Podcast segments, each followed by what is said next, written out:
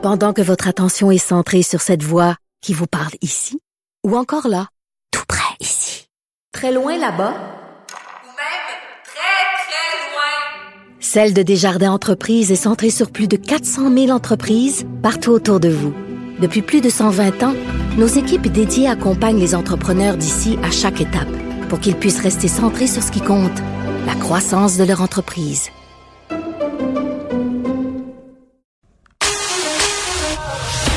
Une question sans réponse n'est pas une réponse. Geneviève Peterson. Cube Radio. Vincent est là? Salut Geneviève. Salut. Est-ce qu'on est à la veille de voir euh, Volodymyr Zelensky et Vladimir Poutine s'asseoir euh, de chaque côté d'une très très longue table? Oh, c'est une c'est une très bonne question et euh, écoute, on est plus près qu'on était. Ça c'est c'est peut-être ce qu'on peut dire, Oui. mais euh, ça veut pas dire que ça va se passer euh, bientôt ou que ça va se passer du tout. Euh, on sait d'ailleurs sur la longueur de la table parce que Poutine, on sait, il se, tient très loin, mais Zelensky avait dit moi je veux vous rencontrer hein, tu sais un côté de l'autre. Moi je suis vous avez pas à avoir peur de moi. Je suis un être humain.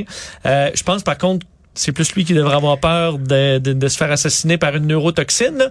À être lui, je me tiendrais très loin dans une éventuelle Faites rencontre. la mais quand projection, je pense, Monsieur Poutine. Oui, oui, oui. Et là, euh, donc, euh, euh, il- c'est qu'il y a quand même du nouveau important là-dedans. Les Russes, vous vous rappelez, ont promis dans les dernières heures de réduire radicalement leur assaut sur euh, la partie, entre autres, autour de la capitale Kiev et se concentrer sur l'Est. Là, Ils l'avaient évoqué la semaine dernière. Et là, la question, est-ce que c'est vrai? Est-ce que vraiment il se passe quelque chose? Dans les dernières heures, le journaliste de CNN, Jim Shuto, qui disait euh, que selon ses contacts au ministère de la Défense, euh, on voyait déjà des troupes qui reculaient là, et qui s'éloignaient. OK. Donc, Euh, ça se passe pour vrai, là. Ça semble se passer pour vrai, d'être vraiment un changement majeur dans euh, la stratégie russe. Et là, il y a bon toute la question parce qu'il y a le dossier des pour parler de paix qui sont en cours. J'y reviens dans un instant. Mais euh, qu'est-ce qu'on l'on doit croire des Russes? Euh, Évidemment, à peu près rien. Euh, mais est-ce que c'est un vrai euh, changement de stratégie pour couvrir leur défaite cuisante dans le secteur de Kiev et se concentrer à essayer de gagner au moins quelque part euh, dans le secteur du Donbass et tout ça? Ben, c'est possible? que tu perds moins la face quand tu dis je me retire plutôt que je recule. Tu- Oui, et euh, où je- tout le monde est mort. Là, Exact. Effectivement. Ils ont quand même de lourdes pertes du côté Très des lourdes Russes. pertes, sont incapables d'avancer. Euh, jamais ils pourront, pourront, à moins de changements euh, majeurs, prendre la capitale. Mm. Ça semble impossible en ce moment. Donc, est-ce que c'est pour sauver la face? Ou est-ce que c'est un bluff? Euh, ils ont Ouais. dit très longtemps qu'ils allaient pas attaquer, puis le lendemain, ils avaient attaqué. Alors, est-ce qu'on eux veulent amener les Ukrainiens à vider eux-mêmes le secteur de l'ouest du pays pour aller se défendre à l'est, puis ensuite reprendre euh, une mission? C'est pas impossible, mais ça semble quand même être un réel recul. Tout ça euh, sous fond de pour parler de paix qui débloque un peu parce que ça fait quand même longtemps que les Russes disent ah ça va bien ça va bien. Puis quand tu parlais au coin euh, du côté ukrainien ils disent non ça va pas bien pantoute. Les Russes disent que ça va bien mais ils reculent sur rien. Là euh, le ton a quand même un peu changé après des heures de discussion à Istanbul. Euh, donc zone neutre. Les euh, deux parties semblent vraiment se rapprocher parce que là les Russes semblent reculer sur certaines demandes et on semble accorder aux Ukrainiens certaines demandes qui posaient problème Zelensky n'a pas dit qu'il était ouvert à ce que l'Ukraine euh, soit un pays neutre. Là. Oui, ça, c'est nouveau, ça, quand même. Ouais, soit un pays euh, qui soit pas dans l'OTAN, ça, ça, euh, donc, clairement. euh. Là, par contre, où il- le bas blesse, c'est que les Ukrainiens eux demandent d'avoir un genre de d'entente avec d'autres pays sur euh, pour se protéger en cas d'agression. Disant- n'est pas dans l'OTAN, mais on voudrait bénéficier de l'OTAN. ben, on voudrait peu? avoir le même principe que l'OTAN, c'est si t'en attaques un, tout le monde est attaqué. OK. Ben, il voudrait dire, on ne sera pas dans l'OTAN, mais on va avoir un partenariat avec certains pays que si vous nous attaquez, ben, euh, ils vont nous attaquer. Puis, entre autres, on dit les États-Unis là-dedans.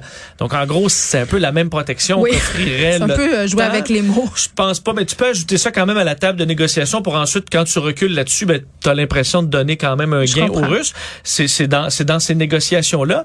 Et les Russes semblent être prêts à laisser les euh, Ukrainiens euh, demander d'intégrer euh, l'Union européenne. Alors ça, on semble être euh, d'accord là-dessus, de laisser euh, le, le plan de dénazification qui faisait aucun sens, de laisser une armée à l'Ukraine. Alors on semble quand même se rapprocher pour vrai.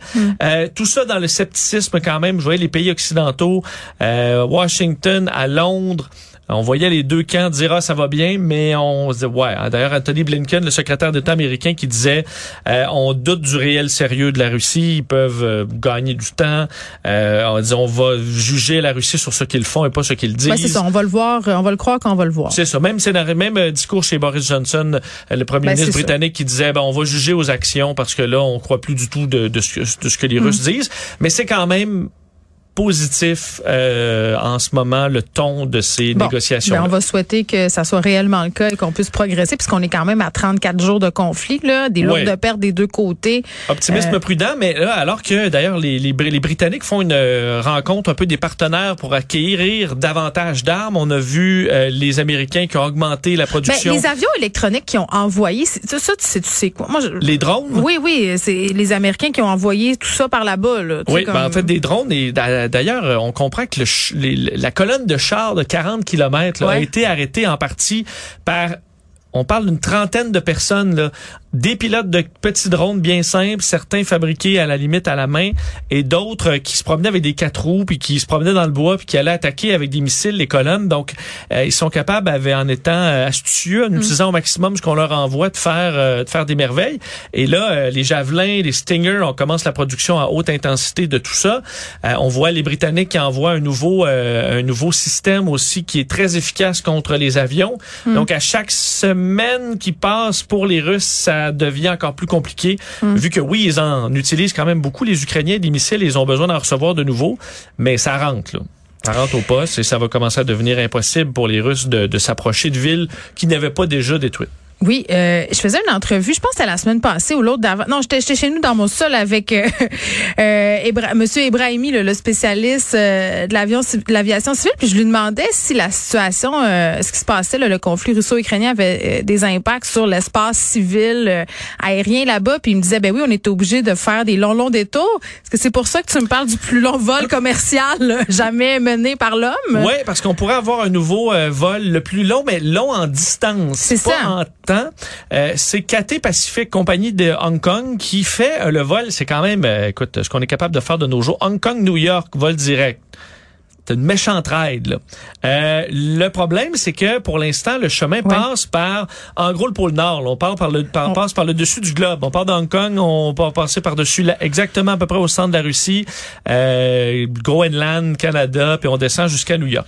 Le problème, c'est que ça fait passer l'avion au-dessus de la Russie pendant très longtemps. Ça, Ils pas- ont, ils ont le droit. Euh, Ouais, mais- La Russie a fermé son espace aérien à plusieurs pays, euh, entre autres européens, nous-mêmes, euh, euh, et les euh, de, de sorte que plusieurs avions ne peuvent tout simplement pas passer là.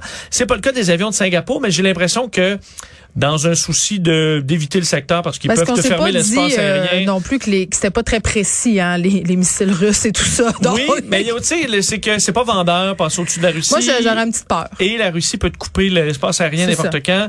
C'est compliqué. Alors, ils ont trouvé pour la saison qui s'en vient le nouveau vol qui va faire la même, euh, enfin, le, le même endroit. Donc, on parle de euh, Singapour, euh, pas, euh, Hong Kong, New York, Ouais. mais en passant par l'Atlantique. Donc, en gros, vraiment un vol qui va passer plutôt par, euh, donc en bas de la Russie, l'Europe, euh, traverser l'Atlantique et s'en venir en. Ça, c'est euh, combien d'heures de vol, Ben, Vincent? là, on va parler. Normalement, c'était 15 heures Hey, l'ancien c'est vol. tellement long, là. Euh, là, c'est 16 à 17 heures euh, le vol.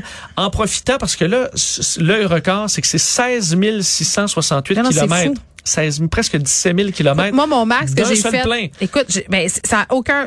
Dans le sens que c'est phénoménal. Moi, le plus long que j'ai volé, c'est 12 heures quand je suis allée en Inde, puis il y avait. C'est long.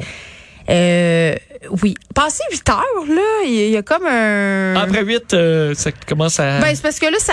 j'ai Mal au j'ai- coccyx. oh, ben, ça, puis j'ai- on dirait que j'ai épuisé euh, tous les ressorts de divertissement à ma disposition. les films, la Puis je bouffe. dors très mal les- euh, en avion, même Ben- si je prends euh, des pilules, ça ça fonctionne pas très bien. Ce qui fait que, c'est que ce n'est pas le plus long en Mm. temps, c'est parce que justement, ils se permettent de le faire parce que dans pendant la saison qui s'en vient, les vents sont extrêmement forts et vont euh, ça pousse pousser l'avion. l'avion. Ouais. Et pour le retour, on, on passe à un endroit un peu différent et c'est euh, c'est plus long parce qu'on on va euh, on, on- va donc devoir combattre les vents dominants Mm. et le vol le plus long en temps parce que justement les, les, les vents favorisent pas ce vol-là, c'est Singapour. euh, JFK, donc à New York. Singapour Airlines, c'est 18h50. Donc Ah. non, mais près de 19 heures en vol. Ouais. Faut dire, par contre, ce sont, il n'y a pas vraiment de classe c'est comme économie plus. C'est ça, fait que, mais t'as pas de petit lit, là, pour te Non, vautrer. non, t'as pas de lycée. Éco- disons, économie plus. T'as un petit peu plus de place. Tu peux t'étendre les cannes un peu. Ouais, si parce t'es pas trop mettons, long. Air Canada rouge, 19 heures, tu, tu peux pas survivre à ça, là. Moi, ben, tu le sais que j'ai peur. faire des euh, flibites, là. moi, je traite pas beaucoup avion. Là, Oui. ça, je me contrôle. euh, Puis j'aime pas être dans la rangée près des sorties de secours. Là, tu sais, où la porte. euh, C'est la meilleure rangée. je sais que c'est la meilleure rangée, mais il y a quelque chose en moi qui est irrationnel, qui Tu se vas être la dit première à sortir, tout d'un coup que la porte s'ouvre en vol. Ça n'a pas rapport à mon Fait que Tu vas affaire. mourir même si t'es dans la deuxième rangée. Je comprends, Vincent, mais c'est tout ça pour te dire que quand j'ai fait mes longues heures de vol euh, Montréal, puis évidemment là t'arrêtes à Paris, là tu continues ju- jusqu'en Inde, j'étais très contente d'être dans cette rangée-là puis de pouvoir m'étendre Oui, tout mon ben, long. Et moi, infini respect pour les employés sur des Hey, vols comme ça. Incroyable. J'ai fait 12 heures, je pense, pour aller au Japon, puis les employés, là, on a mangé, du on, début nous à on la aime fin. ça la bouffe d'avion, fait que là on a goûté à toutes les petites Ben, affaires. c'est- exactement. Donc, euh, faudrait être patient, mais euh, le vol, euh, ça va, devrait battre un record. Bon, le jargon de nos milieux de travail. Hey, J'ai trouvé intéressant un sondage fait en Angleterre sur le jargon au travail. Je vais vous expliquer un peu c'est quoi là, mais tu sais des mots qu'on des il y a à la fois les euh, les phrases un peu vides là, du genre là il y a des expressions anglaises là mais euh, think outside the box euh, Se réinventer. se réinventer ben exactement se réinventer et compagnie Ouais. est-ce que c'est euh, le fun d'utiliser le jargon du travail? Sais-tu, quand je travaillais en publicité, il y oh avait un- ça il y avait un running gag par rapport aux clients, les clients qui euh, aimaient pas un concept mais qui étaient pas capables d'expliquer pourquoi. Là, c'était tout le temps la phrase suivante, c'était ben j'aime ça mais jazz-moi ça un peu. ah, ah, Mais encore. ja- ouais, c'est ça Jazz-moi ça un peu. jazz moi, ce genre de Définir jazz. semble que pour les employés, c'est pas vendeur. Même si on a l'impression d'être euh, on top of our game, pour utiliser moi-même le, le- Oui. le jargon, euh, que c'est un signe que tu que, que tu couvres ta la minceur de ton de tes compétences Oui, oui, avec euh, du jargon. c'est le sentiment de l'imposteur, euh, tu veux te cacher. Ouais, puis- ouais. tu veux impressionner. euh, pour plusieurs, c'est irritant. D'ailleurs, ils ont fait un sondage sur les, les, euh, les phrases les plus fatigantes euh, pour les anglophones. Le numéro un, je on n'utilise pas ça, mais le blue sky thinking, la pensée magique. OK. Donc, euh, c'est le numéro chez un. nous, on n'a pas ça. Devant think outside the box, Ah. celui qu'on utilise. Donc, penser en dehors de Oui, la ça, c'est les patrons pas préparés qui, pour dire quelque chose, quand tu présentes ton affaire au meeting, disent, ben non, mais sors-moi, tu sais. Ben c'est ça. Trouve-moi quelque chose de- Ouais. de, différent. Il y a le going the extra mile. Alors faire, hein, faire le kilomètre extra. Ouais. Les ceux-là, j'ai- les low hanging fruit. Alors Ça, c'est prendre quoi? les- Ça veut dire quoi, ça? Mais c'est prendre les, uniquement fruits au bas fruits, de- les au bas de fruits qui sont au bas de ça pour Donc, les employés qui travaillent peu, Oui. euh, qui est facile. Et je suis allé voir parce que moi, des fois, j'anime des, euh, des événements, des conférences dans le monde de la technologie Ouais. et il y a du euh, les startups. Là. Ah et ça, chez ça, les c'est les startups, champions, ça. écoute, les champions, je comprends rien. Dis- Souvent. Donne-nous un petit échantillonnage. Ben, c'est ça, entre autres, là, euh, maintenant, on n'utilise plus le, euh, il y a beaucoup d'anglicismes, là. Oui. Donc, au lieu de directeur technique, c'est les CTO.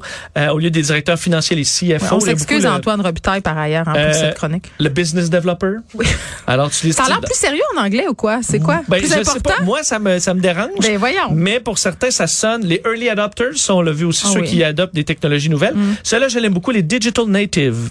Oui. Comme moi, je suis limite digital native. Non, c'est pour- les Z qui sont les digital Ben, c'est natives. 18-35, ben, 18 et moins, là, 18 à 35 ans. Donc, ceux qui sont nés dans la technologie, je suis peut-être un peu, T'es un peu vieux. je suis limite, mais je suis embarqué tôt. J'avais, Tu veux tellement t'accrocher? j'avais un Game Boy. T'as quel âge? J'avais un 37 Game Boy ans? 37. Ben, t'es pas, t'es pas un native. Je m'excuse, là. les digi- tu sais, t'es en meeting, tu peux pas dire les jeunes. Ah, ben, on a, on s'adresse vraiment aux digital natives. Dis les gens, c'est bien. Euh, un incentive, faut avoir un incentive, donc quelque chose qui pour. Je suis euh, tellement exaspérée en ce et moment. là. moi, le mien, mon numéro qui me tape le plus sur les nerfs, c'est euh, le call to action. Ah, Ah, il va falloir un call to action. Ça, en gros, c'est, admettons que je vous, je vous vends un concours. J'ai là euh, 10 000 à gagner. Ce que vous avez à faire, c'est d'aller sur le site web et de liker inscrire. la page. Ça, c'est un call to action. Ah, c'est beau, c'est beau. Et euh, en, en français, un appel à l'action. Mais tu sais, c'est juste, ben, faisons-leur faire de quoi. Mm. Mais là, le terme, ça, ça rend plus, tu te sens beaucoup plus moderne en utilisant le terme, alors que probablement que tout le monde autour de la table dit bon. Mm. Mais c'est du langage générique, c'est du remplissage de vide.